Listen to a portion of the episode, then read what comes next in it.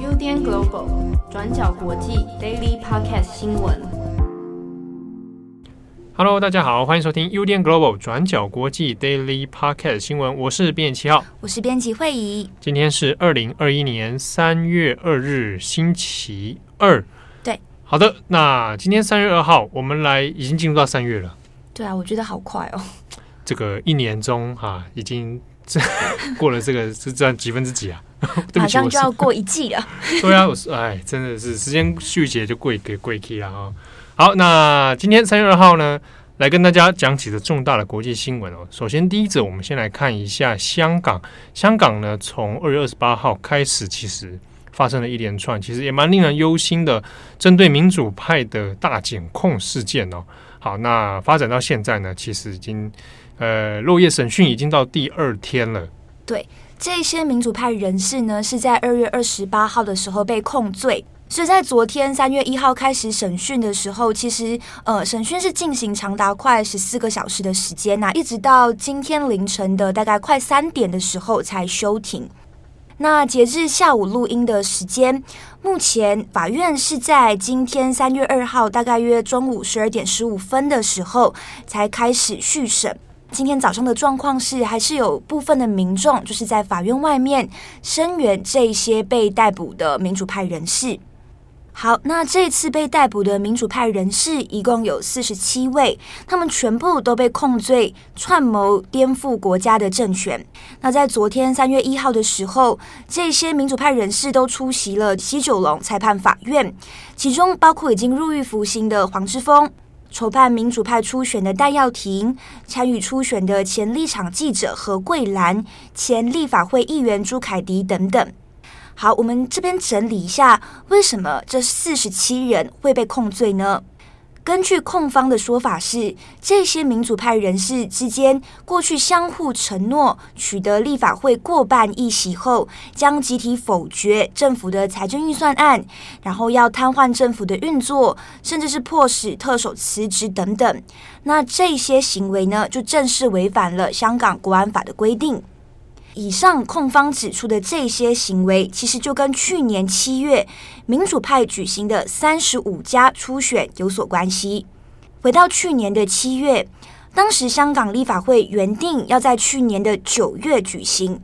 香港民主派阵营因为希望可以在立法会选举达到过半的席位，也就是三十五个议席，所以就决定要在去年的七月先自行举办民主派的初选。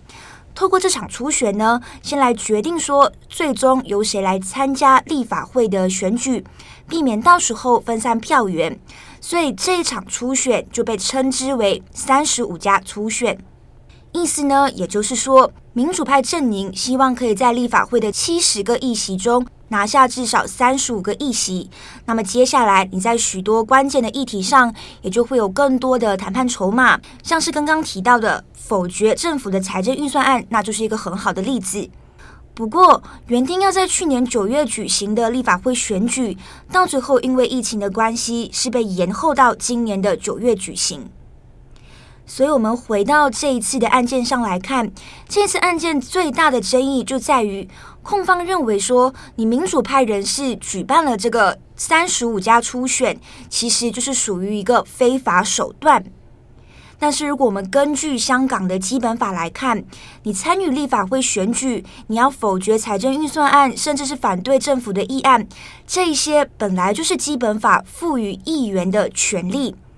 但是时至今日，在香港的国安法底下，这些行为现在却被认为是颠覆的一个行为，所以就引起了很多批评。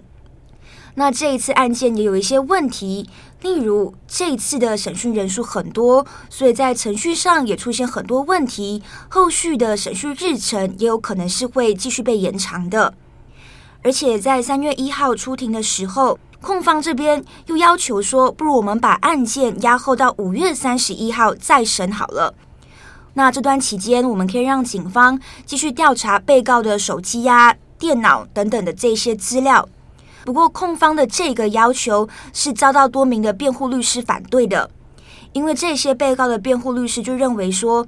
你警方一方面没有做完调查，又要求被告要提早到警署报到，那你现在又要要求法院给予你更多的时间详细调查，这情况根本就不合逻辑。你警方为什么不先做完调查就把被告带上庭呢？所以可以看到，以上提到的这些种种问题，也就是让民众非常不满的原因。所以在昨天三月一号的开庭前夕，尽管有很多民众知道说他们不一定有机会可以进入到法院去做旁听，但是呢，在法院外面依然是聚集了好几百位身穿黑色衣服的民众在排队等候。那除此之外，各国的外交官也有出席当天的法院旁听，包括英国、美国、德国、欧盟、加拿大等等的代表，在当时候都有排队入院来跟进案件的状况。好，那昨天在法院外面有一个比较特别的状况，就是民众在排队的期间，也有高喊了非常久违的口号，也就是“光复香港，时代革命”，没有暴徒，只有暴政，以及香港人加油，以及释放政治犯等等。那此外，民众也有举起久违的五大诉求，缺一不可的这个手势。那这样子的一个画面呢，其实透过媒体或者是透过一些民众的呃分享，就可以看到说，其实有许多香港人是非常感动的。尤其是在去年国安法实施，而且在疫情爆发实施限制令的情况底下，这是第一次有许多人聚集在一起，第一次高呼这些被视为港独的口号，以及举起这些手势等等。那当然。在这期间呢，也有部分的民众是另外就高举了三指的手势，那也借着这次的机会来声援缅甸的民众。好，那就在民主派被控告的同时，在三月一号，有关港澳办主任夏宝龙的一段谈话就被公告出来了。那这段谈话是夏宝龙在二月二十二号的一场政治研讨会上发表的一段谈话，那其中的内容就谈到。港人治港的最低标准就是爱国者治港，但是其实什么是爱国者治港？那这个定义是谁说了算？那其实也可以很明显的看出来，就是由北京来定义的。夏宝龙呢画出的红线是，你不可以做出有损国家主权、安全、发展利益的行为，同时你也不能够做出损害香港繁荣稳定以及市民福祉的行为。所以简单来说，在北京的眼里，港独分子就绝对不会是爱国人士。所以可以看到的是，这次被控告的戴耀廷、何桂兰、朱凯迪等等这些人，也根本不会是爱国者，而是企图颠覆国家政权的乱港分子。好，所以回到这针对这四十七人的大检控来看，这些民主派人士的结果究竟会是怎么样的？例如，他们是会被入狱，还是他们会有机会保释，还是会流亡，还是会即刻还押？这些结果目前都还是不确定的。那就算被保释之后，他们接下来的方向，他们接下来还可以做一些什么事情？这些也都是我们还可以再持续观察的。好的，那下一则我们来看法国。法国的前总统萨科齐啊，可能很多人一阵子没有听到这个名字啊。萨科齐号称法国的小拿破仑。这个萨科齐呢，是从二零零七年的时候开始当法国的总统啊。好，那现在这位前总统呢，被判有罪，因为贪腐的关系哦，现在判刑三年。那今天我们这一则来特别讲一下萨科齐发生什么事情，为什么判三年？好，那这个后续还有哪些政治效应哦？好，这个法国前总统萨科齐呢，在法国时间三月一号的下午被法院判决有罪啊，那这是有期徒刑的三年，主要是针对他几件贪腐的案件哦。那这三年里面有两年可以缓刑，另外是有一年可以做居家监禁。那他身上这几个案子呢？其实包括的是几个贪腐跟洗钱，还有选举假账案哦。那我们这边来稍微讲一下，萨科齐现在是现年六十六岁啊。过去是二零零七年到二零一二年期间呢，担任法国的总统。那过去以来，如果大家对他还有印象的话，其实有一段时间的啦。那他是一个以强硬的风格闻名的法国前总统哦，那又是法国传统右翼里面的代表人物之一。好，那过去除了他的当然强烈的个人风格之外呢，也因为一些爱情的花边新闻，当时得到很多国际新闻的焦点哦。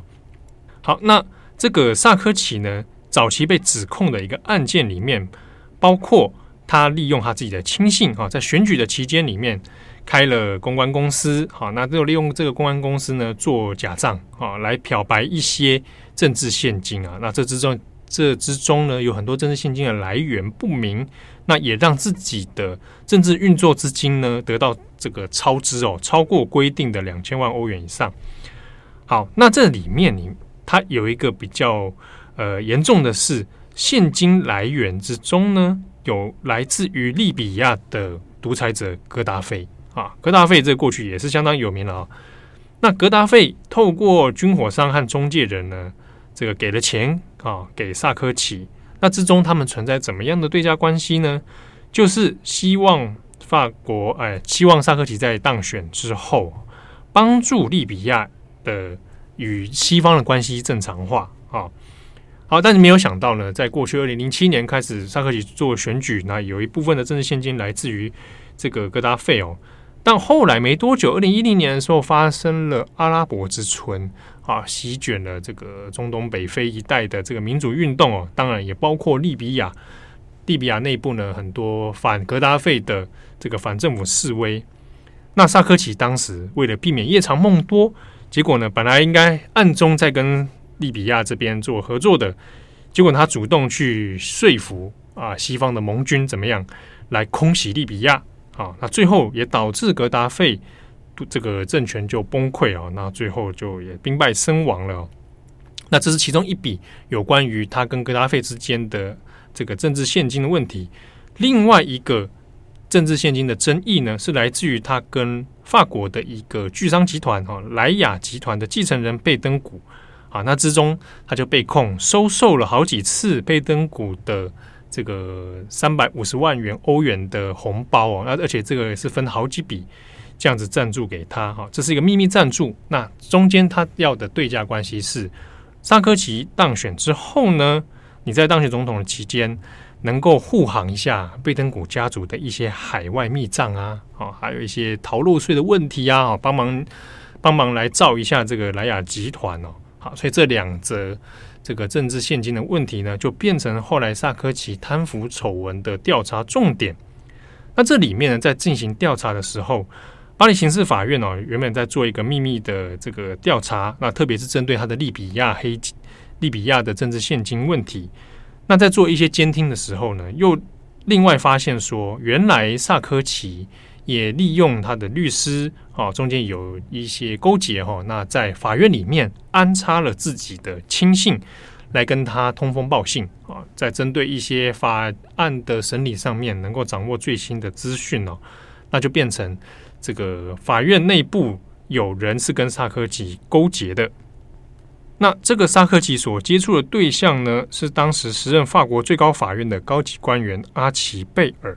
那加上萨科齐的这个亲信律师赫尔佐格啊，这三个人就形成了一个连带关系啊。那这个让他在相关的法律事件里面呢，能够得到一些情报哈，一些情资，甚至是关说。那他给阿奇贝尔之间的一个对价关系是说，萨科齐会帮他来游说哦，争取到之后在摩纳哥公国，摩纳哥公国在法国的南部啊。争取他，让他之后可以去那边最高法院哈担任高级的法律顾问啊，有这样的一个职缺。好，所以林林总总加起来就包含了萨科齐自己的贪腐丑闻，那也包含了法院的这个官说渎职案哈，然后等等一拖拉库这样加起来，那也引爆了成为法国政坛的一个丑闻事件哦。不过呢，因为中间牵扯的人事有点复杂。好，那又涉及到敏感的高层，这样一路调查下来，一直到二零二零年的下半年才开庭哦。好，那这过程当中，其实萨科齐也没有闲着，就是在过去几年里面呢，他又时不时的会在政坛上面走跳出现哦。那特别是二零一七年呢，还想争取总统大选的提名啊，不过是因为当时的负面形象实在太多了，身上背的案子太多了哈，那最后连党内初选。就是法国的共和党，哈保守右翼的这个共和党，他在内部的初选也没有过关，那最后就黯然退出了啊，声势大不如前。好，那全案呢，一直到三月一号就判刑，那是判决是有罪，要服这个三年的有期徒刑哦。不过呢，萨科齐的辩护团队这边还是不服啊，还要继续上诉。当然之中里面他们采取的一些立场啊，包括说呃，当然是有不知，萨科齐本人并不知情，还有说所谓的这个关说啊，哦，以结果来说并没有发生。比如说，要帮这个阿奇贝尔说，你关说去摩纳哥公国当法律顾问这件事情，在实际上并没有真的发生，所以这个关说行为存不存在啊？是否成立？现在也变成辩护的一个焦点之一。那在这个过程里面，比较微妙的是，因为宣判有罪了，那在一定程度上又帮萨科齐的政治声望好像有一点点在保守右翼里面有点加分哦，甚至是说酝酿。未来是不是有机会要来挑战马克宏，在下一次的总统选举里面再战江湖？好，那这中间的逻辑当然是说，因为保守右翼里面现在比较缺乏一个领袖级的人物啊，一个有足以有号召力的，像萨科齐这样的人来出面哦。但另一方面也觉得说，这几个案子背起来真的是太难看啊，贪腐的案子再弄下去，你还被判刑。好，那这个东西弄下去的话，会不会对未来选举其实也未必有利哦？还是把大家这个把一些保守派又拉往更边缘的地方？哈，那这个就是犹未可知啊。好，但这个三年有期徒刑里面呢，如果真的判下去，他真的去坐牢的话，那这会是法国有史以来第一位去坐牢的总统啊。讲的是总统，前一个这个有被判罪的是希哈克，不过希哈克因为判缓刑的关系，并没有坐牢。那如果萨科齐后来真的去坐牢的话，那就是法国的第一位了。好，那最后一则，我们跟大家更新一下缅甸的状况。缅甸是在二月一号的时候发生政变，那到今天也已经是一个月的时间了。那在最近这几天呢，它的示威冲突也是越来越激烈。对，那前两天，首先是在二十八号，因为各地其实都有很多的示威抗议哦，但是警方呢，军警方面其实也有出动镇压。那根据联合国人权办公室的消息是说，在二十八号那一天呢，至少已经有造成十八人死亡，三十多人受伤哦。好，那这是应该是发生政变以来史上最严重的一次示威抗议。然后一直到今天三月二号，那其实在看相关的现场动态呢，也可以看得出来，其实示威游行仍然在继续当中。那还有很多民众就真的是。也是戴这个面罩哦，然后穿着防护衣去街头上面抗争哦。那根据路透社的记者瓦隆他的说法呢，是政变以来二月一号到现在已经有至少三十人死亡，然后应该超过一千人是被逮捕的。这个是瓦隆这边自己提供的讯息。那因为他本人也在现地做采访哦，那他的推特上面其实也会陆续放出很多到今天很多。各地抗争的一些照片哦，那看起来情势并不是非常乐观。不过与此同时呢，就新加坡啊，新加坡的这个外交部长呢，也在二号的时候有以这个东协的这个这个名义哈，有特别谈到说，哎，当然希望情势不要再恶化下去，嗯啊，希望能够避免所有的暴力冲突啊。那当然这样的喊话是喊归喊，那实际上你要去做折冲的时候怎么做又是另一回事哦。因为同时呢，大家一直也希望中国是不是能够表示态度，有的中国也表示态度，他也说大各方要冷静啊。但讲归这样讲，那实际上那你怎么样去下手去做折冲？那这个又是大家比较比较关心的一个问题哦。好，那截至目前为止，当然就是各国保持高度的关心，但现阶段来说，呃，示威冲突抗争其实仍然在继续发生。最后，我们这边补充一下，就是在呃示威者里面也是会有一些不同的看法，像是我们从照片里面有看到部分的示威者就开始举出一些标语，那这些标语里面就是在说他们在跟过去缅甸人对于罗兴亚人的行为这些不当的暴力的行为来做道歉，那也有另一边是随着示威的冲突越来越激烈，也有示威者开始去呃控诉说，到底要死多少人，联合国才愿意来做介入。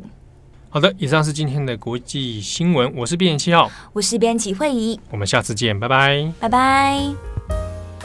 感谢大家的收听，想知道更多深度国际新闻，请上网搜寻 Udan Global 转角国际。